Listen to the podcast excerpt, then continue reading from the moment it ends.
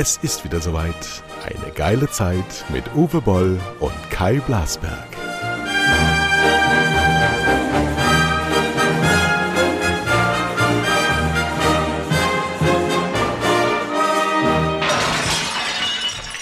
So, ich bin Nee, Kai Blasberg. so- nee, so- du, wer bist denn Gastgeber? Du oder ich? Ja, wenn du so sagst, dann bist du ich. Äh, hier ist Kai Blasberg. Ja, ich habe Corona nämlich. Genau. und bin stolz drauf. Echt? Ja. Das Guck ist doch mal, asozial. Ist Ich- ja. asozial, oder? Ist so du asozial. warst in 15 Konzerten in 13. In 13 Konzerten in sechs Tagen, was kein normaler Mensch durchhalten würde, muss Doch. ich mal sagen. Also, das wär, also hätte ich ja gar keinen Bock drauf. Doch. Ich bin Also, sowas dann- von. wo warst du beseelt. denn? Also, Du warst in Montreux bei diesem großen Jazzfestival und da war von Donner, Summer bis alles Mögliche. So, dann erzähl doch mal. Also ich darf mal vorstellen, ja, ich habe mal den Line-Up, den gehen wir jetzt mal durch, ja. Das ähm, Montreux Jazz Festival zwischen dem 1. und 16. Juli. Ich bin ja schon gar nicht mehr da. Wenn ich das jetzt gekriegt hätte, wenn ich jetzt zwei Wochen gebucht hätte, würde ich mich ja tot ärgern, ja. Dann würde ich jetzt in meinem VW-Bus, weil ich habe nämlich im VW-Bus in meiner Karavelle geschlafen, habe mir zwei Europaletten da hinten reingelegt und eine Matratze draufgetan und meine Freundin Ute, die uns äh, kennengelernt hat, wiedererkannt hat hier an diesem Podcast im letzten Jahr, die ich 30 Jahre nicht gesehen habe, die hat mich begleitet dazu. Die habe ich letztes Jahr besucht bei sich zu Hause in der Nähe von Frankfurt und da habe ich gesagt, ich komme mit nach Montreux. Und sie hat also gesagt, habe ich nie gedacht, dass du das machst. Und dann stand ich plötzlich vor ihrer Tür mit der mit der Matratze hinten drin, dann sind wir da hingefahren. Und schon am ersten Abend war ein Highlight Westermann als Vorgruppe und Aha als Hauptakt. Ja, ich dachte, die Dann hätten hatten sich wir aufgelöst. Aha. hatten sie, haben sie schon dreimal getan in ihrer Karriere. Jetzt ist der 63, der Morton dazu gleich später. Aber mal ganz kurz den Line-Up. Emily Zoe, Nick Cave and the Bad Seas, Björk und das Sinfonieorchester aus Lausanne, Yola, Hammerfrau und John Legend, Sabrina Claudio und Paola Nutini, Paolo Nutini, Melody Gardot und Gregory Porter, Rodrigo e Gabriela, Gabriela und Juanes, sensationeller Kolumbianer. Das kennt ihr also. Da.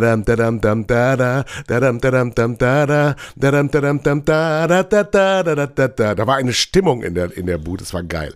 Also ich bin kerngesund jetzt wieder, ja. Ich hatte eben noch Fieber, ich bin jetzt schon, wenn ich nur dran denke. Dutron et Dutron, Diana Ross ist heute Abend da. Den Dann verpasst ihr jetzt aber mal. Ein ja, Louis and the. Yakuza, Woodki Woodkid, John McLaughlin and the Four Dimensions, Alan Oh ja, ja, Parsons ja, Live Project, Alan Parsons Alan Live Project. Parsons? Ja, das Crawlers ja geil. and Moneskin, Mighty Oaks and Robert Plant and Alison Krauss, Asaf Avidan, Ibrahim Malouf, Van Morrison, John Beck mit, mit diesem Typen, der seine Frau ins Bett geschissen hat. Wer war das noch? Johnny Depp. Johnny der ist als Special Guest dabei. Und als Abschluss, ja, ist, ich krieg's kaum über die Lippen, Herbie Hancock und Jamie Cullum. Leck mich am Arsch, wie geil ist denn allein der Main Act im Auditorium Stravinsky. Hammer, ich bin total beseelt und dann sage ich dir ganz offen draufgeschissen, dann hab ich eben Corona. Dann bin ich jetzt bald genesen, gehe morgen zum CVR-Test oder wie das heißt. Dann kann, ich, PCR-Test. kann ich mir das auch Oder aber ich habe noch zwei lassen. Nachfragen. Wie Und ich werde noch, ich werde jetzt jedes Jahr, das ist so alles, das ist so geil. Wie teuer sind da die Tickets? Also 28 Euro die Nacht auf dem Campingplatz mit Strom, inklusive Strom.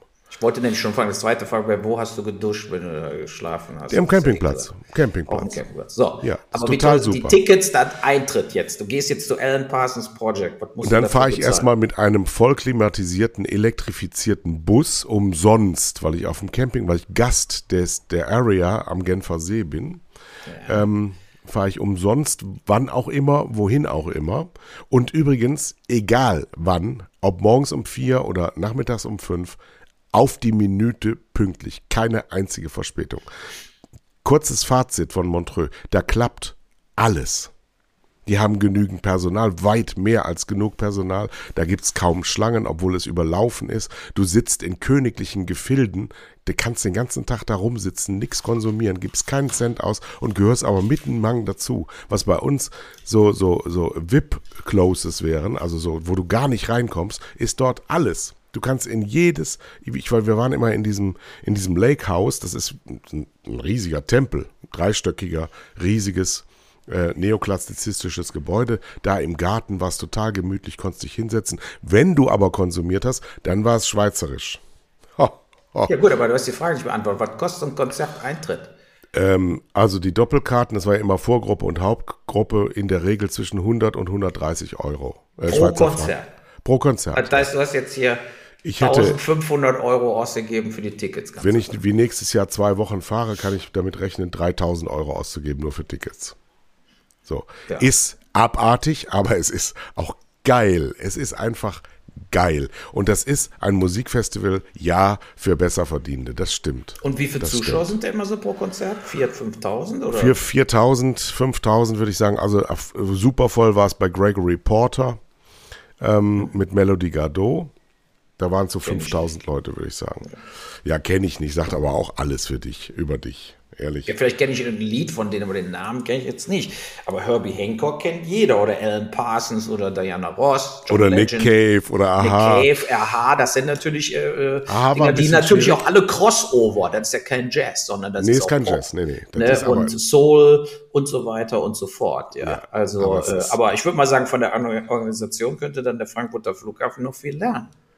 Ne? Da, also, da, hat alles geklappt, alles. Ja, da es war, ich bin wirklich total begeistert. Aber übrigens am Amsterdamer Flughafen, meine Frau hat ein Video gekriegt von einer Bekannten, die ist in Amsterdam gelandet. Und dann ist sie da abgefahren und sah dann die Schlange von denen, die in Amsterdam eincheckten. Und ich lüge nicht. Nee. Äh, 1,5 Kilometer Schlange außerhalb des Flughafens, um überhaupt reinzukommen von Leuten mit Koffern. Das wäre dann der Moment, wo mein Urlaub gar nicht stattfindet, weil ich dann sofort wieder nach Hause fahren würde. Aber kannst du mir das mal erklären? Ähm, warum das so zusammenbricht? Warum, warum, müssen, warum müssen Menschen unbedingt in Urlaub fliegen? Das war doch früher auch nicht so. Warum? Doch, das war früher auch so. Nein. Ja, das war vor 50 Jahren war das nicht so, aber vor nee. 20 Jahren sind die Leute auch einmal im Jahr in den Sommerferien in den Urlaub geflogen. Aber wenn du jetzt weißt, das fliegt dir um die Ohren, du wirst dich zu Tode ärgern, dann lässt es doch sein, oder? Ja, ich habe ja mal locker gebucht in drei Wochen. Eine Woche.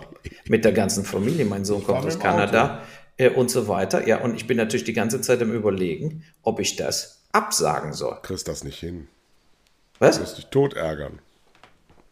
Ja, tot ärgern, dass der Flucht 18 Stunden dauert statt zwei. Das ist ja das Problem, ja. So, ich bin aber noch hin und her gerissen.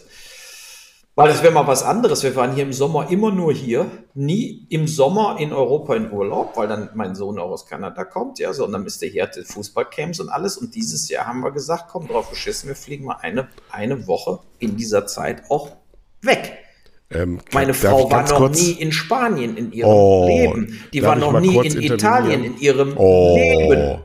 Ich war noch nie in Kanada in meinem Leben. Oh, oh. hör mal ganz kurz. Äh, darf ich kurz fragen, ob du glaubst, dass unsere Hörer alle wissen, wie du wohnst? Wie, wie, wie ich wohne?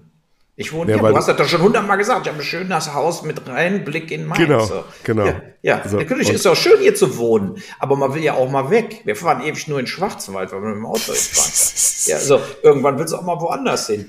Ne? So, und, und da dachte ich natürlich, als ich das gebucht habe vor drei, vier Monaten, war natürlich noch nicht ersichtlich, dass es mittlerweile zur absoluten Shitshow wurde. Diese Woche stand ja auch in der Presse, dass Lufthansa-Mitarbeiter bitten um Polizeischutz am Frankfurter Flughafen.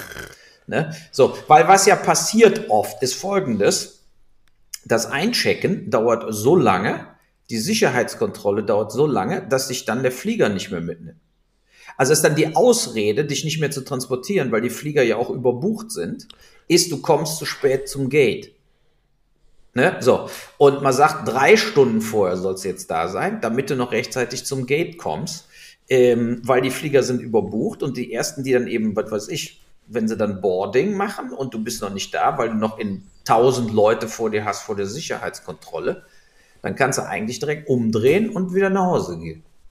Aber es ist wirklich, es ist wirklich nachgewiesenermaßen ein kapitales Managementversagen, ja. weil es nur darum geht, Kosten zu sparen, auch in der Corona-Zeit, ja. weil es nie darum geht, den Auftrag zu erfüllen, ähm, Flugdienstleistungen anzubieten, sondern immer nur den EBIT zu verbessern. So, und ähm, ehrlicherweise wäre früher in Japan, ich höre gerade den neuesten Roman von Hakuri Yamasata, Bums, habe den Namen immer vergessen, mhm. ähm, da hätten sich solche Manager wie der Carsten Spohr von der Lufthansa einfach in den Freitod begeben. Ja, aber weißt du, was ja? das Problem ist bei, bei diesen Airlines? Ist das Kleingedruckte.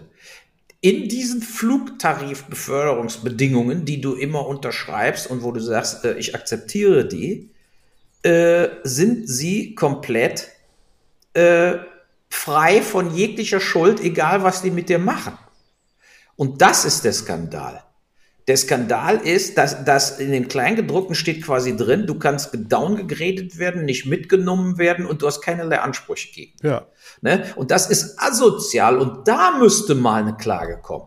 Von den Verbraucherschützern, Nee, von, ja, äh, ja, nee, es geht, es geht, nein, nein, nein, nein, nein, nein, nein. Es geht um die Tatsache, dass es diese Gesetze gibt und es geht darum, dass wir uns nicht darum kümmern als Verbraucher, denn solange alles immer reibungslos klappt, dann nehmen, wollen wir es am billigsten. Wir haben jetzt genau diese Diskussion an allen Ecken und Kanten dieser Republik. Es sollte alles für jedermann jederzeit bereitstehen und es durfte nichts kosten. Und dieses System, das fliegt uns gerade um die Ohren und es wird übrigens auch nie mehr wiederkommen. Nie mehr. Ja, aber die vorbei. Lufthansa will ja immer nur noch mehr Geld verdienen. Die Wird's bieten aber nicht. Angestellten keine ordentlichen Löhne. Die haben zig Piloten gekündigt. Also die Ja. haben zig Piloten in die Frühpension geschickt und haben die jetzt angefleht, äh, doch wieder zurückzukommen und Ja. so weiter. Ja? Und die Piloten Und, äh, machen das auch mit und sagen, wenn ihr uns das Doppelte von dem, was ihr eingespart habt, jetzt zahlt, dann machen wir's.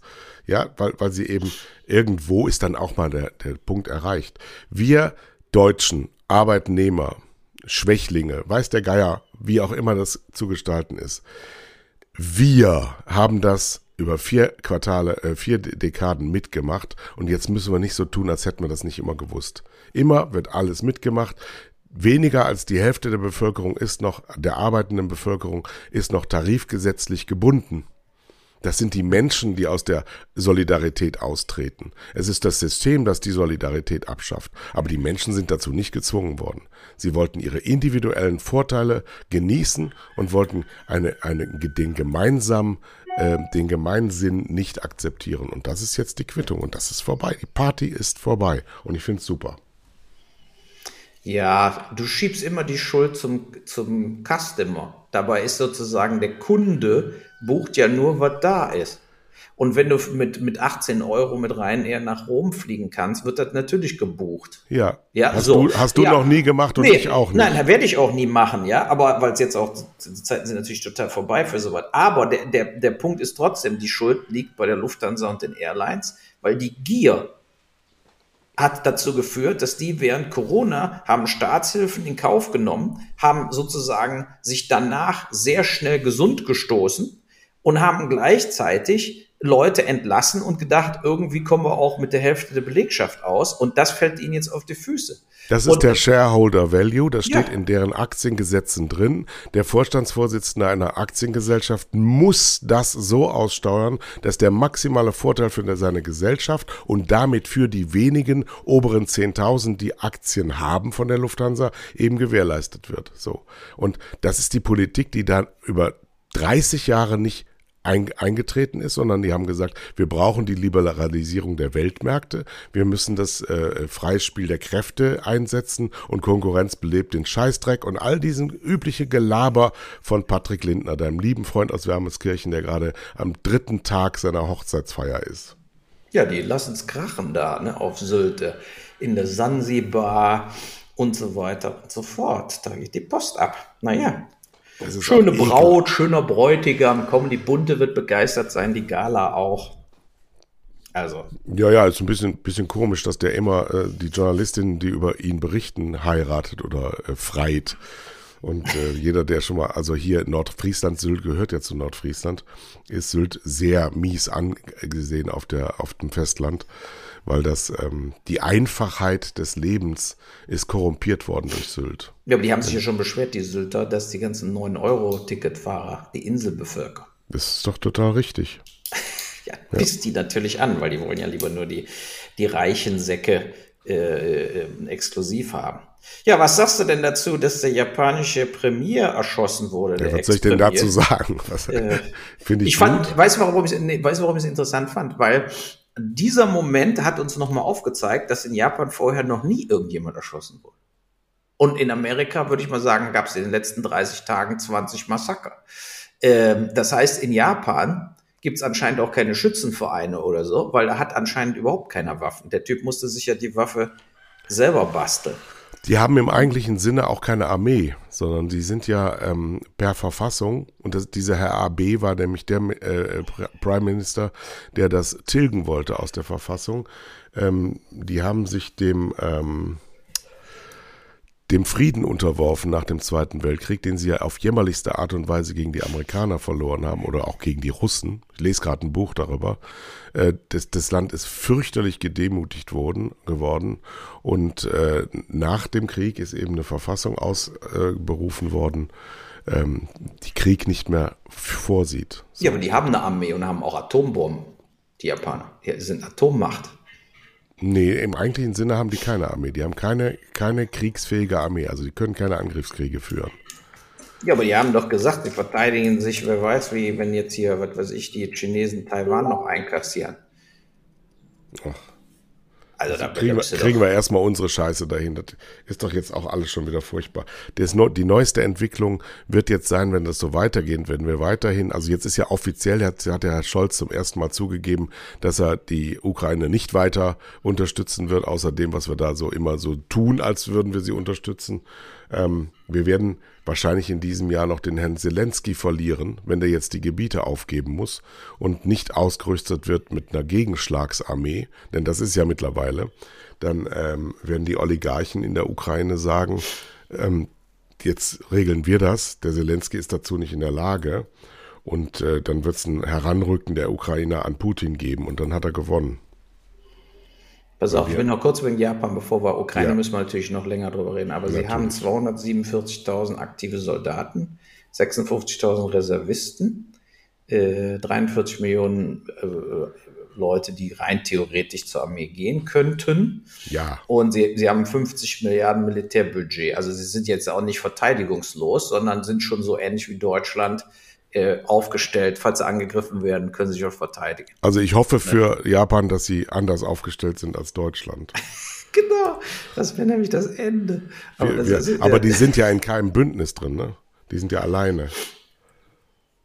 Ja, aber die haben ja äh, äh, Kooperationen, weil die, weil sind ja die einzige Bastion gegen China. Ja. Äh, daher werden die Amerikaner die Japaner immer verteidigen. Was ja auch komisch ist, dass die, die Ex-Gegner im Zweiten Weltkrieg ja, gut, äh, äh Japan und Deutschland sind jetzt fest in der kapitalistisch-demokratischen, äh, was weiß ich, Grundordnung verankert. Aber es war für mich trotzdem irgendwo so ein Schock, dass der da äh, äh, erschossen wurde, ähm, weil die Japaner kommen so ja nie rüber irgendwie. Ne? Und von daher war das mal ganz was anderes als die normalen täglichen Katastrophenmeldungen. Ne? Diese Woche hat auch dann Sarah Wagenknecht bei mir komplett verschissen. Also, am besten war die Bild-Zeitungsdiskussion mit Gloria von Ton und Taxis zum Thema Ukraine. Und sie sagte, wir sind doch alles Brüder mit den Russen, unsere Familien kamen doch von früher auch aus Russland, bla bla bla. Und von daher äh, müssen wir uns mit den Russen äh, gut stellen. Und es ist wie die Ukrainer und die äh, Russen sind jetzt wie zwei ungezogene Kinder, die sich wieder vertragen müssen. Also mit dieser Arroganz, mit der die darüber geredet haben, wie da Leute umgebracht werden und 10 Millionen Flüchtlinge aus Ukraine abhauen müssen, das fand ich schon sensationell. Also diese, ja. und, und die hat dann der Wagenknecht, die in derselben Diskussionsrunde saß, zugestimmt. Und du guckst sowas. Ja, oder hier bei YouTube hat mir das einer geschickt. Ich gucke kein Bild-TV, aber 0,0% Marktanteil Bild. Ja, ja, ja, aber die Wagenknecht hat ja kein. Ja, so, die waren also der Meinung, man sollte keinerlei Waffen mehr liefern und eben auch alle ja. Sanktionen aufheben. Ja. Mit der Begründung, dass die Sanktionen uns natürlich viel mehr schaden. Und ich glaube, da hat jetzt sozusagen die Wagenknecht den Bogen auch bei mir überspannt, weil die ja überhaupt nicht begriffen hat, dass wir schon weit darüber hinweg sind, dass das irgendwas bringen würde. Wenn wir die Sanktionen aufheben würden, würde ja Russland nicht wieder abziehen aus der Ukraine. Die Diskussionsbereitschaft von Herrn, von Herrn Lavrov und Herrn Putin haben wir doch dieses, äh, genau. äh, diese Woche in Null. Bali gesehen. Der reist einfach ab. Richtig. Hält, sein, hält, seine Rede, hält einen Mittelfinger in die Kamera ja, und sagt, genau. wisst ihr was, wir machen, was wir wollen. Ähm, und die stellen uns jetzt auch das Gas ab. Wir brauchen unser Geld nicht. Sie haben genug davon gekriegt, weil sie durch die, durch die Preiserhöhungen so viel schon gebunkert haben, dass sie ihr Jahresergebnis schon drin haben. Wir hätten das Anfang ähm, Februar einstellen sollen von uns aus, also am 24. Februar und das ordentlich mit einer Steuer belegen, diese, diese Verkäufe, damit diese Einkünfte daraus dann noch in unserer Unkosten reinkommen. Und wir müssen jetzt ganz klar sagen, von der seitens der Bundesregierung. Natürlich ist es auch wieder eine Utopie. Es wird nicht kommen. Aber gerecht wäre es, wenn die Industrie, die ausschließlich dafür verantwortlich war, dass sie billige Energie haben wollten. Es war nur für die. Keine, es gab nie Demonstrationen für billiges Gas in Deutschland außer von den Großindustriellen, dass die jetzt zur Ader gelassen werden. Und das wird genau nicht geschehen, sondern wir werden jetzt weit mehr als 15 Milliarden Zusatzaufwendungen haben in diesem Jahr schon budgetiert äh, bei Herrn Lindner. Und dieses Geld geht aus den Steuerzahlersäckeln. Es muss dann extra als Kredit aufgenommen werden und fließt direkt nach Katar. Ja, ja viel, zu den anderen Verbrechern. Ja, genau. ja, so und, und das ist ja natürlich auch was, was so eine Wagenknecht, wo sie natürlich wieder einen Punkt hat, ne, wo sie sagt, wir machen doch pausenlos Verträge und äh, Deals mit Verbrecherstaaten, Diktaturen und so weiter und so fort. Das stimmt natürlich auch, aber wie gesagt, das, da hast du vollkommen recht, das sehe ich auch so. Putin sieht sich auf dem Gewinnerweg und sagt sich, ich brauche die wirklich nicht. Ich brauche die Gelder gar nicht aus Deutschland. Genau. Ich drehe den, den, ich will lieber die, die, die äh, in Europa die Demokratien weiter schwächen und drehe denen jetzt komplett das Gas ab. Ich bin mal gespannt nach diesen Reparaturarbeiten, die ja stattfinden bei Nord Stream 1, ob dann tatsächlich, äh, wie Habeck vermutet, kein Gas mehr dann kommt, ja, dann stehen wir im mitten im Sommer bei 50 Prozent äh, Füllstand der Gastanks. Dann ist in Deutschland ähm, weil Katar und so kann eben diese Löcher so schnell nicht stopfen, äh, werden wir im, tatsächlich absolut rationalisiert werden, auch wenn es um, um Strom ja geht. Ne? Es geht ja auch nicht nur um Hitze, sondern auch um Strom, weil Strom in Deutschland wird viel mit Gas hergestellt. Da werden sie dann auf Teufel komm raus versuchen, über zugekauften Strom aus Frankreich, über Atomkraftwerke und so weiter und Kohlekraftwerke Strom zu erzeugen. Und ähm, aber wo man darüber wo man darüber diskutieren muss, finde ich, ist eben, dass wir versagt haben.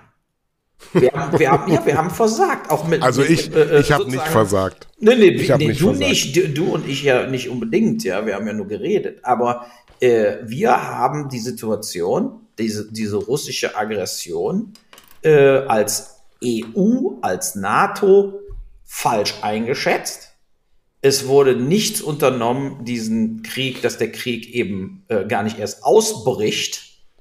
Ja. Und im Nachhinein waren natürlich die Forderungen von Putin bevor der Invasion alle absolut erfüllbar, ohne jedes Problem. Und es wäre zehnmal besser gewesen, man hätte einfach den scheiß Russen gesagt, wir machen keine NATO-Osterweiterung mehr und die Ukraine wird niemals Mitglied in der NATO. Äh, dann wären diese Probleme nicht ja, aber die, passiert. Das ist ja, so, das ist ja jetzt müßig. Das genau, ja das ist jetzt müßig. aber jetzt weißt du, was, was ich diese Woche mal gelesen habe, was, äh, was hochproblematisch ist und wahrscheinlich noch nicht zu Ende gedacht, dass wir letztes Jahr im Sommer gerade über die von der Gazprom geführten Lager in der Bundesrepublik Deutschland. Du erinnerst dich, als Gazprom Trikotsponsor von Schalke wurde, ja, da haben alle gesagt, das kann doch nicht euer Ernst sein. Also ich habe das auf jeden Fall gesagt. Das fand ich nicht normal, dass so ein so ein Faschistenkonzern einfach Trikotsponsor wird mitten in Deutschland. Ähm, und bis zuletzt in der Champions League äh, Head Sponsor war. Ähm, die haben hier die Lager geführt in Deutschland. Wir haben das wie immer in Deutschland, weil Politiker ja dumm sind, weil sie ja nie selber irgendeine Karriere gemacht haben, außer in den Hinterzimmern der Politik und in den Parteien. Deswegen wussten die gar nicht um die Tragweite ihrer Entscheidungen. Und deswegen ist dieses, dieses, ähm, ja, staatspolitisch hochsensible Konstrukt Energieversorgung zu speichern, privatisiert worden und privatisiert worden im Wesentlichen an die Gazprom. Und diese Gazprom hat letztes Jahr unter den Augen aller wissenden Leute die Lager nicht mehr, die, die Gaslager nicht mehr gefüllt. Denn wir haben im Moment einen Füllungsstandard äh, von, von knapp zwei Dritteln. Ja? Davon sind die deutschen ähm, ähm, Lager fast voll Und die von der Gazprom, die jetzt verstaatlicht wurden, sind fast leer. Und deswegen kommst du auf zwei Drittel, weil die Mengen eben bei Gazprom höher waren. Und das zuzulassen, dieses, was, was plausibel sich andeutet, warum ausgerechnet die, die das Gas herstellen, es nicht einlagern. Das hätte man sehen müssen. Und da können wir jetzt nicht mehr so drüber hinweggehen, ja, wir haben es versucht. Und wenn der Merkel, habe ich glaube ich hier schon mal gesagt, 2007 gesagt hat, der will die EU zerstören, dann mache ich doch mit dem keine Geschäfte. Das ist doch widersinnig. Wenn, wenn du mir sagst, wenn du bei mir klingelst und sagst, ist deine Frau da, ich möchte die gerne vergewaltigen, dann sage ich ja nicht, ja komm rein, die wird sich freuen. Und dann höre ich sie schreien im Wohnzimmer und sag, äh, Schatz, hast du das nicht vor? Soll der wieder gehen? Ja. ja. So. Und dann, ja, dann nee, das hat der Habeck ja auch diese Woche äh, klar gemacht, dass das ein Fehler von der Merkel war, dass er sich viel zu sehr komplett aufs russische Gas äh, äh ohne Alternativszenarien überhaupt mal zu aufzubauen. Aber das war die Industrie. Die Merkel hat doch gar nichts davon. Sie hat, sie hat ständig Besuch bekommen von den Industrievertretern, dass die Energie nur ja, nur ja um jeden Preis billig ist. Nicht irgendwie in einem mittleren Preisgefüge, sondern die Energie, gerade die Gasenergie in Deutschland war durch Russland besonders billig. Andere haben mehr bezahlt, die haben aber es nicht von Russland bekommen. Und ja. Ja, es ist, ja, es wurden unglaublich viele äh, äh, Fehler gemacht äh, von der Merkel-Regierung. Und natürlich ist es aber wichtig, und das darf man eben nicht vergessen, unser Lebensstandard hängt von der deutschen Industrie ab. Und wenn die deutsche Industrie nur noch die Hälfte produzieren kann oder sonst irgendwas, wird der Lebensstandard runtergehen. Das merken ja, ja jetzt schon alle. Ne? Ja. So. Und dann ändern sich auch die politischen Sichten. Die Leute werden radikaler. Und dann erreicht am Schluss Putin sein ganz großes Endziel. Nämlich Europa versinkt im Faschismus-Chaos. Hollebeck lässt grüßen, ja. Da hast du dann eben die Le Pen, dann hast du die Weidel und so weiter, weil die Leute nichts mehr zu fressen haben und auf einmal regieren die Frankreich und ja, Deutschland. Es ist ja so nicht. So es ist ja, es ist ja so nicht. Es ist nicht so. Wir werden einen Lebensstandard zurückgeworfen, den wir nur so kennen. Wir werden, wir haben ja, wir haben ja jetzt eine, eine Anmutung, also es gilt übrigens auch nur für die oberen 50 Prozent der Gesellschaft. Die unteren 50 Prozent haben gar nichts davon. Die müssen nichts aufgeben, weil sie das nie hatten. Es geht um die ganz normalen Deutschen, die sehr gut saturierten Deutschen und die steinreichen Deutschen. Und an deren, an deren Geldbeutel geht's jetzt dran. Der große Nachteil für die, für die Leute, die nur im Konsum leben, die nichts anderes haben als Konsum, ist, die werden Probleme haben, sich weiter so gut zu ernähren wie bisher. Aber äh, ansonsten sind das Horrorszenarien. Da geht's jetzt nur darum, dass du nicht in drei Jahren dir den nächsten Opel irgendwas kauf, leasen kannst, sondern wir müssen aufhören, tatsächlich industriepolitisch das zu sein, was wir heute sind. Wir müssen aufhören, Autos zu bauen, wir müssen aufhören, Maschinen zu bauen, wir müssen aufhören, all diese extrem energieintensiven Sachen zu machen. Wenn das nicht, wenn das als Ursache nicht erkannt wird, dann haben wir den ganzen Sachen nicht verstanden. Es geht nicht um Arbeitsplätze. Wir haben keine Leute mehr. Die Leute sind nicht geboren worden, die Leute gehen nicht mehr dahin, die werden, werden auch schlecht behandelt von ihren Firmen. Ein Viertel aller Beschäftigungen in Deutschland ist prekär. Ja, die haben nichts zu verlieren. Das ist scheißegal, was oh, Was ist das denn? Das bist du. Ja, das haben wir noch nie gehört. Nicht wieder was. Das ist jetzt äh, statt, statt, statt Klingeln an der Tür, oder? Ja, mein Gott, ey. einfach weil so. du den ganzen Tag nur an deiner Kacke rumspielst, ja. Nein, weil, weil da hier die ganze Scheiße, mir zuhören. ich habe so viele Windows da hinten offen und dann fangen auf einmal irgendwelche Videos an, was weiß ich, auf spiegel.de oder sowas, ja. So, also mein Gott, den Herzinfarkt. Eines, eines Tages ja, gut, aber hören wir hier muss noch. mal wieder auf den, ich, vielleicht bist du im Fieberwahn wegen Corona. Aber ja. äh, in Deutschland sind jetzt schon 20 Millionen Leute arm.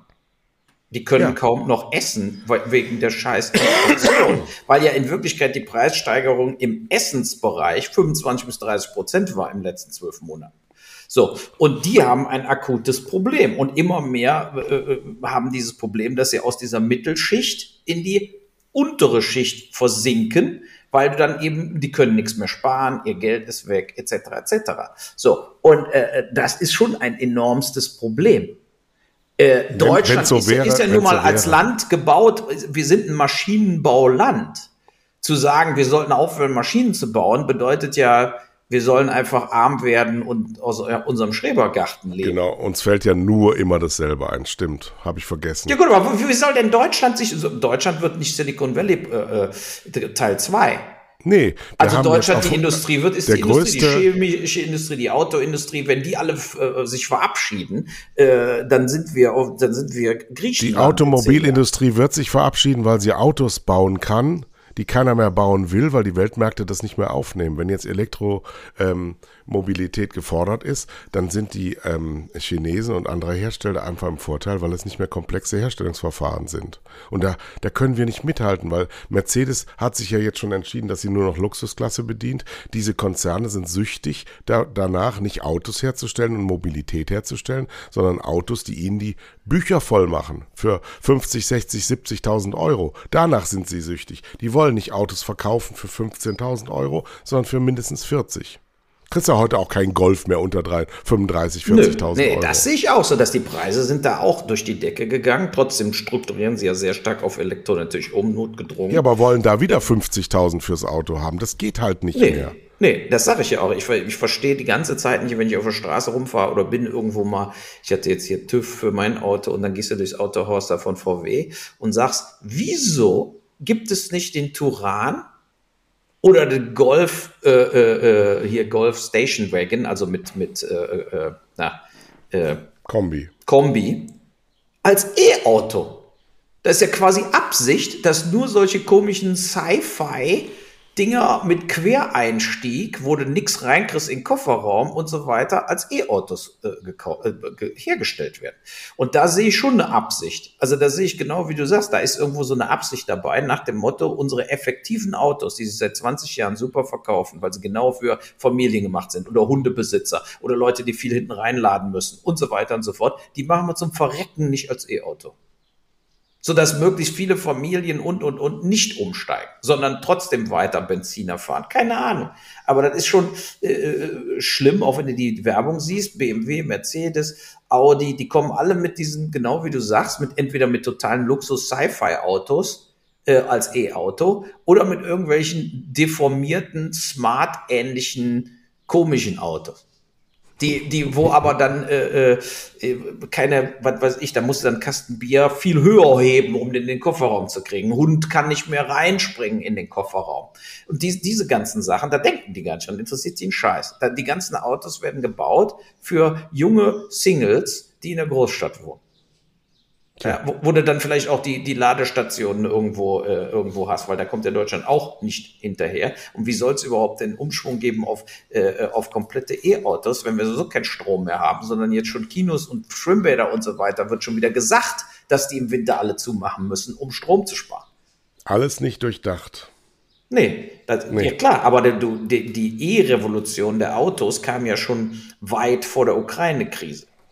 Ne, also da kam ja dann, oh, wir müssen auf Tesla reagieren, wir müssen mehr E-Autos bauen, wir müssen den, den Carbon Footprint senken, wir müssen aus den Benzinern raus. Das war ja alles die richtige Überlegung. Aber was dann komplett zusammengesackt ist, ist die Situation, was passiert denn bei so einem Ukraine-Krieg, wenn auf einmal der Energiezufuhr äh, sich auflöst und man kann gar nicht aus Öl und Benzin aussteigen. Da glaubst du, was die, die Saudis, Katar und so, was die Partys feiern jeden Tag. Ja, die verdienen sich genau. ja dumm und dusselig. Die haben gedacht, ja. sie sind auf dem absteigenden Ast, keiner braucht sie mehr. Stattdessen sind sie wieder the king of the world, weil die ganze Welt auf einmal merkt, wir brauchen Öl und Gas. Und deswegen äh, rufen die auch umgestellt haben. jeden Tag im Kreml an und sagen, auch wenn du noch ein bisschen länger hinziehen kannst, sehr, sehr gerne, Wladimir. Das kannst du gut machen. Wir schicken dir ein paar Noten vorbei. Ja. Ähm, wenn du ein bisschen Wodka haben willst, du bist jederzeit herzlich willkommen in all unseren Chalets, die wir überall auf der Welt gebaut haben. Nee, es ist jetzt will ich nicht wieder mit Verschwörung daherkommen, aber es gibt ganz klar, Follow the Money hieß es früher mal, äh, gibt ganz klar Leute, die Interesse daran haben, dass es so ist, wie es ist. Und wir, wir einfachen Leute, wir werden systematisch ausgebeutet und wir müssen uns, wenn das Zeitenwende ist, auch darauf einstellen, dass die Party von uns vorbei ist. Dass die Art und Weise, wie wir leben, ähm, von anderen eingefordert wird, dass die Afrikaner und die Asiaten sagen, ihr habt das alles angerichtet, Stichwort Klimawandel, und wir sollen jetzt das ausbaden. Die Afrikaner müssen sowieso ausbaden, weil sie die Auswirkungen am meisten haben. Aber ähm, mal abgesehen davon, dass dieses 1,5 Grad oder 2 Grad Ziel utopisch ist, nicht hinkriegbar ist, ähm, wir trotzdem aber jetzt nicht darüber reden sollten, dass wir dann alles sein lassen, sondern ähm, wenn wir, wenn, wenn wir wirklich glauben, dass wir nur ein bisschen runterschrauben müssen und dann wird das schon irgendwie gehen, dann liegen wir da komplett falsch. Unser Lebensstandard ist zu Ende. Punkt. Wir ja, werden davon ab, ja, ja, aber du ab, sagst, wir würden davon wieder nach Montreux zum Festival. Ja, ja gut. Ja. Und? Ja, ja, ja, um Campingplatz, was willst du denn noch? Ja, ja. ich schlafe in, meinem, in meiner 7-Liter-Karre. Ja, aber das Montreux-Festival frisst ja Strom und Energie ohne Ende. Das darfst du ja. auch nicht vergessen. Und du schläfst in deiner 7-Liter-Karre, aber die anderen kommen alle in Hotels. Und die ganzen Stars kommen mit Privatjets, werden die eingeflogen und so weiter. Wir sind okay, einfach in diesem Zirkel, wo, wo, das, wo, die, wo die Energie einfach, äh, einfach verbraucht wird. Ja, also, äh, und nur wir haben jetzt einfach eine ne Situation, die hat sich ja langsam aber sicher verschoben. Ne? Der hier, der Ralf Seger, mein Freund hier für Helden für Tiere, das bei Vox läuft, der fährt ja immer in die Ukraine und rettet Hunde. Der hat viermal war der schon da. Und er meint beim letzten Mal, wo, und der war nicht im Süden, also jetzt im Süden, wo der die Frontlinie ist, ne, meint er, sind mehrere Raketen eingeschlagen, konnte er sehen mit dem Auto. Er fuhr ja. mit dem Auto, wo diese Hunde äh, transportiert werden. So, da konnte er sehen, wie Raketen reingingen. Und er hat auch gemerkt, viel mehr Gebiete sind vermiemt. Ne, sowohl von den Russen als von den Ukrainern auch, weil die wollen, dass die Russen dann da drauf fahren und so weiter. Und äh, er sagte also, dieser ganze, die, die ganze Situation, die ganze Stimmung und alles wird immer verbitterter immer beschissener und ja. immer furchterregender. Also, und das zeigt eben, dass der Putin hat ja folgende Strategie, außer sich den Süden komplett zu schnappen, will er natürlich die auch terrorisieren, ja. fertig machen. Und ja. wenn du da aufwachst und denkst in Kiew, du hörst irgendeinen Summen, wie auch immer, denkst du, scheiße, Rakete. Und äh, das hat der Putin geschafft zu installieren, die letzten zwei Monate dass er quasi mit der richtigen Front nur noch den Süden quasi richtig aufmischt und da immer mehr Territorien so langsam aber sicher äh, eingemeindet und den Leuten russische Pässe gibt, aber gleichzeitig den Norden und Kiew weiter terrorisiert, weil er natürlich will, dass die Leute A, die Nerven verlieren, müde werden, die fertig machen, aber dass die auch die Ukraine verlassen. Der will, dass mehr und mehr Leute abhauen aus der Ukraine ne, und das Land so ausbluten. Ja, so. Aber die, du, du glaub mir mal eins, die ganze alte SPD-Mannschaft, der 60, 60 äh, bis 70-jährigen Männer um Olaf Scholz und Steinmeier herum und auch äh, Gabriel, auch wenn er jetzt nicht mehr akut dazugehört, die wünschen sich im Grunde eine Welt zurück, in der sie weiter mit den Lavrovs reden können und dann so eine Simulation von Verhandlungen durchführen können. Sie haben auf Leute wie Zelensky überhaupt keinen Bock. Die wollen mit denen nichts zu tun haben. Weil die, die sind nicht durch diese Mühle gegangen, wie die anderen selber. Ja, sind 40 Jahre in der Parteipolitik nach oben gedient. Der ist, was klingst du denn da schon? Ja, ich, ich weiß es auch nicht. Ich Hör doch mal ich auf ja damit. alles zugemacht. Ich habe ja Hörer. alles zugemacht. Warte mal hier, warte mal. Du bist kein serviceorientierter Mann. Das konnte man auch schon an deinen Filmen sehen. Gut, so, jetzt guck mal, jetzt ist Gestern übrigens die Usual Suspects nochmal gesehen. Sehr schöner Film. Trotz Kevin Spacey, der alte Film. Nee, der ist super. Der ist so super. Natürlich ein super Schauspieler. So super.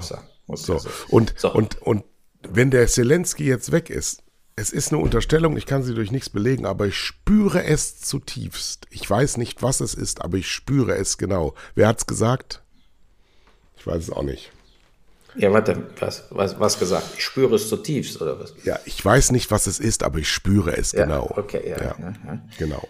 Ähm, dass die die Überwindung dieses Systems haben wollen und dass es zurückgeführt wird, dass der Putin so Stück für Stück all seine Wünsche nachgeliefert bekommt und der jetzt so im Hintergrund beruhigt wird und sagt, dann lass die Moldau mal in Ruhe, wart noch mal ein Jahr, lass uns das. Und da unten liegt alles in Schutt und Asche und es ist alles egal, nur damit dieser Zelensky wegkommt. Der Melnik ist jetzt schon gefallen, ja, das ist, ähm, für ja, der Meldick ist ja nicht wegen den Russen gefallen, sondern weil er in Deutschland alle immer beleidigt hat.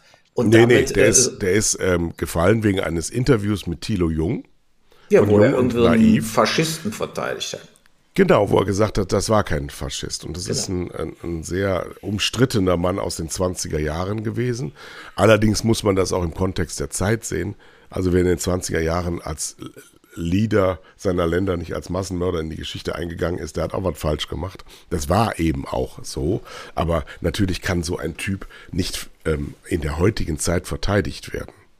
Und darauf dann zu bestehen, zeigt nur, auf welchem falschen Topf der gerade saß, seit Monaten. Finde ich aber schade, weil die deutschen Politiker wie Olaf Scholz und der Fraktionsvorsitzende Mützenich, die freuen sich jetzt, dass, dass äh, jetzt wieder solche Nichtssprecher kommen, die dann irgendwelche Sätze sagen, die nichts bedeuten. Ich bin gut, der, der Melnik hat wieder Zelensky dafür gekämpft, dass Ukraine überlebt und ja. hat alle Maßnahmen äh, äh, eingeleitet. Aus seiner Sicht hat er alles richtig gemacht. Wenn ich er wäre, hätte ich es auch so gemacht. Ja, du musst die Leute, du, die haben Zuckerbrot und Peitsche gemacht. Die haben die Europäer äh, gezwungen, bedroht, angefleht, die haben alles gemacht, nur damit sie eben Unterstützung und Waffen und Support kriegen. Und das darf man denen auch nicht übel nehmen, die kämpfen schließlich für ihr Überleben, während wir hier sitzen und überlegen, äh, äh ob wir das Licht nicht mal besser abends ausmachen. So, also unser Level ist ja noch nicht äh, so stark davon betroffen wie die Ukraine. Die Ukrainer tun mir auch äh, natürlich leid für das, was passiert ist und es lässt sich nicht rechtfertigen, was da Putin gemacht hat. Äh, es ist nur eben so, dass unsere Aufgabe äh, äh, als Deutschland oder äh, ist, äh, die eigene Bevölkerung in Sicherheit zu bringen oder äh, Sicherheit zu gewährleisten und den Lebensstandard weiter aufrechtzuerhalten, der einigermaßen, klar, auch wenn es sich zurecht schrubben, ist ja ein Unterschied zwischen zu sagen, ihr dürft nur noch zweimal im Jahr fliegen oder ihr habt im Winter kein warmes Wasser. Da ist ja schon ein enormster genau. Unterschied, der genau. hier jetzt gerade sich aufbaut als mögliche Bestrafung der deutschen Bevölkerung. Ja, so und, Aber äh, wenn du dir, wenn du dich jetzt gerade an deutschen Flughäfen umschaust, dann denkst du, es wäre überhaupt nichts. Nee, alle wie bekloppt fahren in Urlaub, weil sie eben äh, auch mal raus wollen, wieder mal nach zwei, zweieinhalb oh. Jahren. Ja, so ist es doch auch. Kannst du auch nicht übel nehmen. Das ist doch dasselbe, als die Restaurants wieder aufgemacht haben, nach drei Monaten Shutdown. Äh, da waren die Leute auch geil drauf, mal wieder ins Restaurant zu gehen. Also ja. ja, also das kann man ja jetzt auch nicht äh, sozusagen äh, den, den, Leuten da wirklich übel nehmen. Übel, übel muss man den Flug, Häfen und äh, Fluglinien nehmen, dass die ein Drittel des Personals äh, eiskalt abgebaut haben und dann nicht rechtzeitig wieder aufgebaut haben. Ne? Das ist, äh, das ist eben das, die Problematik. Und dass die Staatshilfen von 10 Milliarden kassieren, um ja. gleichzeitig ihre Leute rauszuschmeißen. Richtig. So, ja. und, und, so, und so, so ist es ja auch. So. Aber äh, wie gesagt, zu dem, zum Ukraine-Konflikt nach wie vor muss natürlich so eine Geheimdiplomatie äh, erfolgen, wie auch immer. Und äh, es muss eruiert werden, was ist der Preis, den man, den man bereit ist zu zahlen, damit ein Frieden einkehrt. Dass man jetzt weder die Ukraine im Stich lassen kann, noch äh, äh, die Sanktionen liften kann, das ist glasklar. Ja, das ist das Einzige, was wir haben, ist im Prinzip, dass der Putin die Ukraine nicht schafft zu erobern äh, ähm, und komplett fertig zu machen und dass er äh, durch die Sanktionen doch wirtschaftlich nicht so dasteht, wie er eigentlich dastehen könnte, wenn es keine Sanktionen gibt. So, äh, da, das ist die, die harte Realität und ähm, wir müssen in irgendeiner Art und Weise versuchen, mit dieser harten Realität umzugehen. Ne, wir, haben, wir haben hier Gegner, denen ist es, die sind so drauf, da gehört auch China dazu, dass wenn es denen fünf Prozent besser gehen kann, nehmen die in Kauf, dass es uns 50 Prozent schlechter geht. Durch Industriespionage, durch Patentverletzungen wie bei den Chinesen, durch billige Produktion von den Sachen, wo sie den Deutschen oder den anderen dann die, die alles klauen, ja, äh, äh vom Impfstoff bis zu Arznei, bis zu Maschinen, bis zu Autos. Und denen ist es scheißegal, ähm, was das für Konsequenzen hat, wirtschaftliche Konsequenzen oder auch eben im Russland-Fall militärische Konsequenzen für unsere Länder. Ja, und das ist natürlich eine bittere Lektion, die wir gerade lernen. Ne? Die, die, die Lektion, die wir lernen, ist, es geht nicht immer nur so, wie wir wollen und man kann nicht, wie Merkel das gemacht hat, mit Geld alles lösen. Ja. Ne? Sie hat immer das Geld hinterher geschmissen, den Griechen, wie auch immer. Immer wurden Probleme aus der Welt geschafft durch mehr Schulden, mehr Geld, mehr auch von der EZB, mehr gedrucktes Geld, zinsfrei äh, den Banken gegeben und so weiter. Ja, und jetzt funktioniert das auf einmal nicht mehr, weil man so einen Gegner hat wie Putin, dem viele Sachen erstmal scheißegal sind, der da so mehr so eine Langzeitstrategie verfolgt, nämlich den Westen komplett zu zersetzen. Und er hat natürlich mit seinem Land auch keinen teuren Apparat zu betreiben, im Gegensatz zu den westlichen Nationen, ja, genau. die alle sozialstaatlich und rechtsstaatlich geprägt sind. Das ist nun mal halt ein sehr langwieriges und schwieriges und teures Thema, sondern der, seine 140 Millionen Menschen leben sowieso alle in Armut, da gibt es keinen Mittelstand, da gibt es nur ein paar Reiche und die, die sind daran interessiert, denen gehört alles, die betreiben alles und die anderen sind Sklaven ihres Oligarchen. Ganz einfach. Genau, und die haben ja nie irgendwie, ich meine, wenn du da im Arsch der Pocken wohnst, da in Sibirien oder sonst irgendwas, äh, äh, was ist das? Was ne? ist das? Ja, was, ja, ist ja, das? ja, was ist das? Da, da, da, kommt doch keiner und sagt, ich will Hartz IV. Das sind die ja, weil sie das nicht kennen, nie unterstützt wurden, mussten die sich selber verpflegen. Ne? Da ist mein Sohn im Hintergrund mit dem Ball später im Flur rum. Natürlich. Der lag auch zwei Tage flach, aber die Tests waren alle negativ. Jetzt ist er gelangweilt, bis der Arzt kommt. Äh, naja, aber wie gesagt, das ist, es ist echt traurig, dass wir in unserem Podcast ähm, immer, immer. Ja, immer. Dass, wir da, dass man darüber, ja, man muss nur darüber reden, weil aber die, die Möglichkeiten werden weniger. Ich habe gedacht, man könnte diesen Krieg beenden und wegverhandeln, aber das war vor drei, vier Monaten. Und ich glaube, wir haben dieses Window total verpasst. Und äh, jetzt verschiebt sich alles zu unseren Ungunsten. Vor allen Dingen wirtschaftlich und für die Ukraine zu auch, die haben viele Tote, ne? Also der, die, die haben jetzt wirklich schwere Verluste. Und das ist natürlich extremst, extremst beschissen. Äh, und die Frage ist eben, kann man überhaupt, oder das kann eigentlich dann wirklich nur der Zelensky, in irgendeiner Art und Weise äh, versuchen, diese, diese Kampfhandlungen zumindest einzufrieren. Ne? Und das geht natürlich nur, indem man dann irgendwie sagt, so, das ist jetzt die neue Grenze. Russland hat sich 20 Prozent, 25 Prozent von der Ukraine geschnappt. Und die werden sie nicht mehr abgeben. Und vielleicht ist das die einzige Möglichkeit, wenn man das akzeptiert, dass man äh, doch noch irgendwie mit Putin zurechtkommt. Aber wie gesagt, das ist dann weniger bei, äh, da kann jetzt so ein Schulz auch nicht verhandeln, sondern das kann ja nur der Zelensky. Na? Also, naja. Aber komm, zum Ende noch ein kleines anderes oder ein paar andere Themen noch. Was sagst du denn zur Fußball-Europameisterschaft? 4-0, die Damen gewonnen. Auch nicht so schlecht. Ja. Wacht mal mal ab. Vielleicht sind die Damen ja erfolgreicher als die Herren. Die Herren kommen ja erst gegen Katar ran. Äh, Jo. Und sonst war ja, so viel war ja nicht. Transfer. Doch, wir haben Tour de France. Ist immer noch Tour de France haben wir, äh, da war ich ja gerade in Montreux. Die fahren heute durch Montreux. Mhm. Dann ähm, haben wir ja Wimbledon.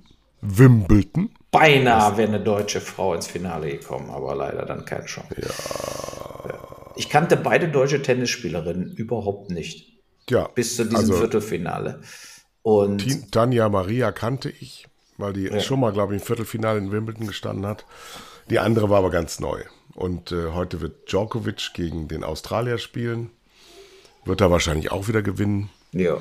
Aber Wimbledon habe ich, hab ich selber als, Sportre ja, als, als Sportredakteur gearbeitet.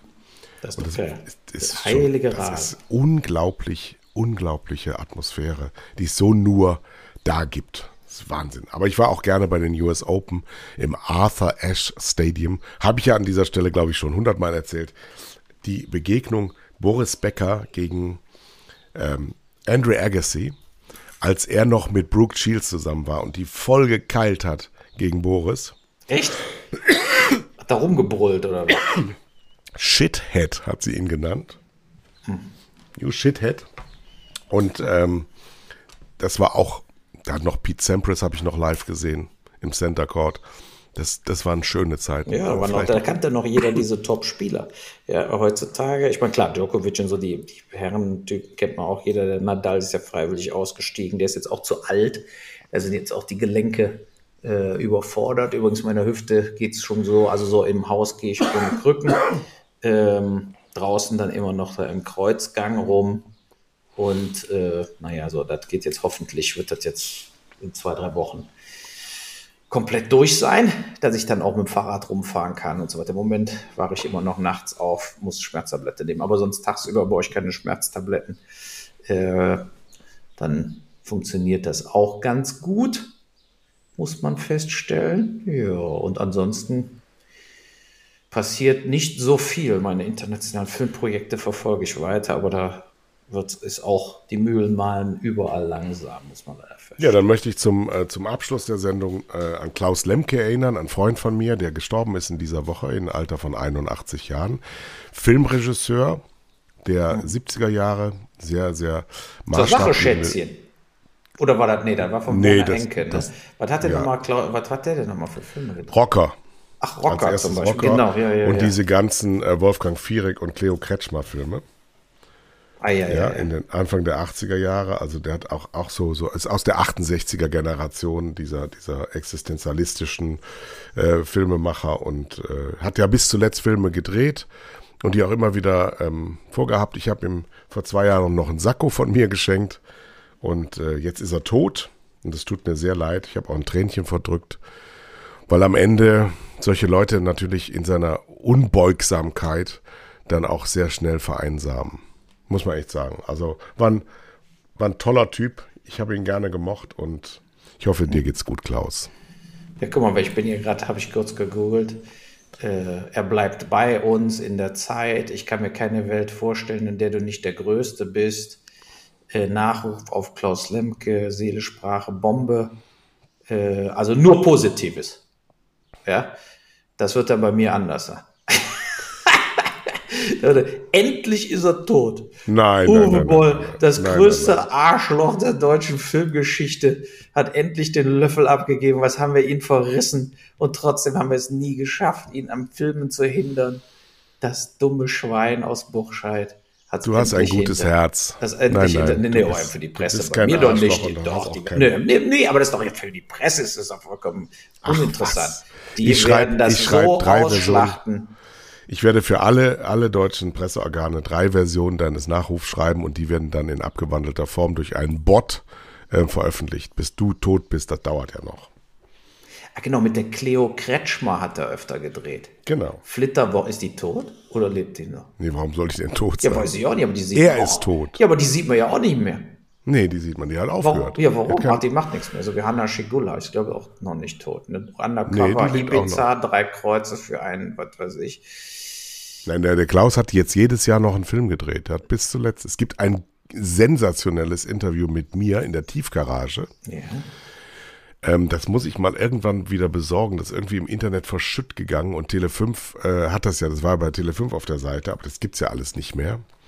Ähm, ist, mein Bruder hat das gemacht, deswegen musste ich ihn mal fragen, ob er die Festplatte noch hat. Super Interview. Wie hat er denn diese, diese arabische Nächte, das war doch ja, ein großer Hit. Genau. Äh, ja. Wie hat er denn die Filme am Schluss noch finanziert bekommen? Ich kann mir nicht vorstellen, dass Fernsehen dem irgendwie Aufträge gibt. Doch, äh, ZDF hat immer noch, das kleine Fernsehspiel hat immer noch, äh, immer, also ich darf jetzt die Internas gar nicht nennen, aber er hat, er hat immer eine, eine stramme Summe noch bereitgestellt. Aber zuletzt hat er mich gefragt, ob ich nicht auch ein bisschen Geld hätte. genau. Das war für meine Miete. ja, ja, das, das, war auch, das war auch tragisch, weil er ist am Schluss aus seiner Wohnung rausgeflogen, weil er hat sehr schön da in der, in der Türkenstraße gewohnt in Schwabing. Das war halt alles ein, das war halt ein Mann aus der Zeit, als München wirklich eine Maschine, eine Kraftmaschine Kultur war, wo richtig ja. was abging. Das ist ja seit den Nullerjahren mit den, mit den äh, Wirtschaftsanwälten und den Notaren halt alles untergegangen. Du hast jetzt nur noch diesen, diesen komischen Ministerpräsidenten da in der Staatskanzlei sitzen. Hast du das gesehen, wie der angezogen war in Elmau? Ach so, beim G7-Ding, ne? Ja, das, das fand ich so schlimm. Wie sah der denn aus? Ungebügelte Hose hat er an, Schuhe vom Deichmann abgelaufen und dreckig, ungeputzt. Also wirklich würdelos. Ja, der würdelos. klar machen, dass er dringend eine Gehaltserhöhung braucht. Also, nee. Also, das war bitter. Wolfgang Provinz. Viereck hat ja auch immer mit dem Genau, genau. Jetzt fehlt noch Uli Lommel, ist der nicht auch tot? Der ist dann nach Hollywood gegangen, hat nur so billig äh, äh, Horrorfilme noch gedreht. Ich weiß gar nicht, ob der auch äh, hinüber schon ist. Also, ja, das war die Klassiker. Der Achternbusch letztens gestorben, jetzt Klaus Lemke, so die letzten, weißt du, die letzten Überlebenden. Wim Wenders stirbt jetzt bald. Oh nein! Arsch, Der arme Wim, komm. Aber der ist ja auch 80, oder? Ja, der auch. Und hier, äh, der lebt auch noch hier unser. Äh, Alexander Werner, Kluge lebt, lebt noch. Der noch. Ist und über Werner 90. Herzog lebt auch noch. Also Werner Herzog noch, ist ein super Typ. Ja, super Typ. Der war natürlich das ist ein super, Beste. super, super Typ. Ja, ja stimmt. Ja, ne, also das kann man sich eher angucken als jetzt. Diese Szene mit Klaus Kinski bei Fitzgeraldo da im Wald. Wie sie sich anbrüllen. Also geil. Wie er immer so ruhig bleibt ja, und ihn sieht's. Ich hätte ihm so die Fresse eingehauen, ja, und er dann immer so, ja, das können Sie, ja, dann kochen Sie doch selbst, wenn es Ihnen nicht schmeckt, so weißt du so. Ich glaube, der Kinski hat deshalb gerne mit dem gearbeitet, weil er wusste, er, er kann vollkommen durchdrehen ja. und ja. Äh, wird nicht bestraft. Dann ist, andere Regisseure hätten dann natürlich den rausgeschmissen oder hätten ja. in die Klapsmühle eingewiesen oder die Fresse eingeschlagen, ja. Und äh, ich hatte ja diese Woche auch so, da kam ein großer Artikel über Emmett Fola, äh, über den, den äh, Randall Emmett und den Fola, Emmett Fola Films. Die, das sind die, die 15 Jahre lang diese ganzen Billigfilme mit Nicolas Cage, Bruce Willis und diesen ganzen anderen Typen gemacht haben. Und, und dann kam eben raus bei Bruce Willis, der wusste gar nicht mehr, was er für Text aufsagen sollte. Der hat das dann über so einen Ohrknipser gekriegt. Aber da, dieser, dieser Skandalartikel war deshalb interessant, weil es einfach auch zeigt, die Gier dieser Schauspieler. Die haben ja. für zwei Drehtage zwei Millionen kassiert und haben sich damit, da war ein Vertrag abgedruckt in dem Artikel Robert De Niro in so einem totalen Scheiß mitgespielt. Acht Drehtage, elf Millionen. So, und da musst du dich natürlich fragen, ein Held aller Schauspieler und aller Filmfans wie Robert De Niro, der zwei oder drei Oscars gewonnen hat, von die durch die Hölle gehen bis äh, äh, Raging, Raging Bull, äh, Taxi Driver, äh, der Pate. Unendlich viele absolute Klassiker und Meisterwerke. Und dann, und hat easy 100 bis 200 Millionen Dollar auf dem Konto. Aber die Gier, diese 11 Millionen mitzunehmen und dann da in einer totalen Scheiße mitzuspielen, die Gier hat dann gewonnen. Und auch bei Al Pacino und John Travolta und all diese Leute, die diese Fuller, Emmett Fuller Films äh, äh, immer hatten, äh, das ist schon bitter zu sehen. Ne? Und dann steht da im Vertrag auch drin, er hatte zwei Freiflüge in die Bermudas mit Privatjets. Weißt du, er tut so beim Sundance, bei dem New Yorker Filmfestival, Tribeca Filmfestival, wo er der Chef ist, die tun so, als ob sie irgendwie Energie sparen wollen und dann privat lässt er sich dann noch 20 Mal in Urlaub fliegen mit Privatjet. Äh, diese Gier, das war dann auch erschütternd für mich zu äh, lesen. Und ich war bei den Dreharbeiten von Schwerter des Königs, sitze ich in diesem Filmstudio. Und auf einmal kamen Emmett Fuller rein, beide, und setzten sich hinter mich an dieser Video Village und äh, ich kannte die vom Sehen her, ich kannte ja noch nie mit denen geredet und ich nehme einfach an, die kamen dahin, weil sie nämlich den Jason Statham angraben wollten. ne? Nach dem Motto, spiel doch auch mal bei uns mit. Die waren wahrscheinlich in Vancouver, haben gedacht, ach, das ist der Statham, da gehen wir einfach rein. Haben sich für mich einen Scheiß interessiert, haben auch mit mir natürlich überhaupt nicht geredet.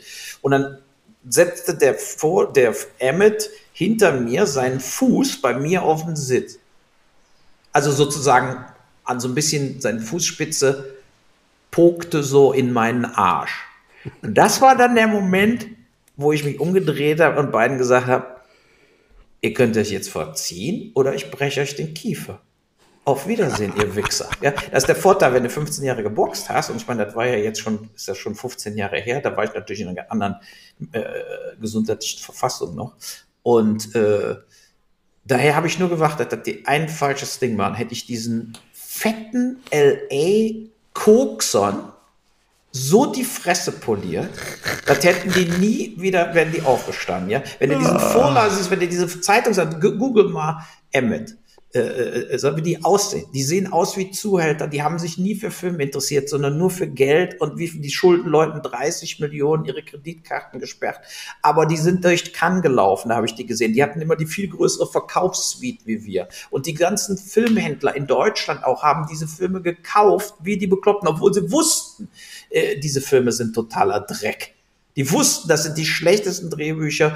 für die Filme selber haben die ja nie mehr wie drei, vier Millionen ausgegeben, weil das gesamte Geld haben die als Produzenten kassiert, plus die zwei Schauspieler, die sie dafür immer geheiert haben. Dann hatten sie aber nie Geld, um irgendwelche Action-Szenen wirklich zu inszenieren und so weiter. Ja, das war, sind solche Verbrecher und äh, äh, und aber die Branche hat solche Leute gemacht. Ja klar. Ne? Ja, so diese ganzen Firmen. Zum äh, Beispiel Leute wie ich. Ja, aber über Tele 5 war ja jetzt nicht von der Megakäufer, aber ich, ich sage, nein, diese Filme wurden liefen noch im ZDF stellenweise. Im genau. Montagskino, da haben sie dann von ZDF Enterprise Geld gekriegt, die haben äh, von zig deutschen Einkäufern Geld gekriegt, Kanal Plus und so weiter. Die wurden überall hin verkauft, einfach nur, weil du die Fresse von Bruce Willis da hattest. Aber dass der da eine Nebenrolle spielt und so, das wussten ja die Käufer. Und trotzdem haben sie denen das Geld dafür äh, gegeben. Ne? Und das ist eben auch der Grund, wieso dann gute Filme, wie so ein Film wie Darfur von mir oder so, sich keiner dafür interessiert. Ne? Weil, weil ja. da spielt eben nur Billy Zane mit oder so, aber nicht äh, äh, Bruce Willis. Und, und äh, das waren aber die Filme, wo Geld zum Beispiel in die Handlungen gepulvert wurde, in Action-Szenen. Guck dir mal meine Filme an, wie es um Wall Street. Die sind aufwendiger, visuell aufwendiger als die ganze Emmett Fuller-Scheiße. Aber da hast du noch nicht mal 10% der Gagen gekriegt. 10% der Verkaufspreise erzielt, weil die haben John Travolta oder Robert De Niro gehabt und ich habe Dominic Purcell. Und das waren nur Namen, die die, die, die, die, die, die Summen äh, äh, erzeugt haben bei diesen äh, Filmeinkäufern. Und das ist auch scheiße. Das ist einer der Gründe, wieso die Filmbranche so auseinandergebrochen ist. Wir wollen übrigens naja. äh, seit einer Viertelstunde aufhören also mit diesem Podcast. Ja. also, wer gesund. Sind. Ich werde gesund. So, nächste werde Woche sind wir wieder ganz normal da. Jetzt hat man ja wirklich 14 Tage nichts. Genau, nächste Woche sind wir wieder da. Ich dann pumper gesund und dann vielleicht auch mit der Meldung, was mache ich denn jetzt eigentlich beruflich? Ja, muss da gehen sagen, wir jetzt nicht drauf ein. Genau. Ja, wir haben es okay. noch nicht gesagt, aber es ist Emmett vor. Du bist dran, du bist so. dran, du bist dran, du bist dran. Tschüss.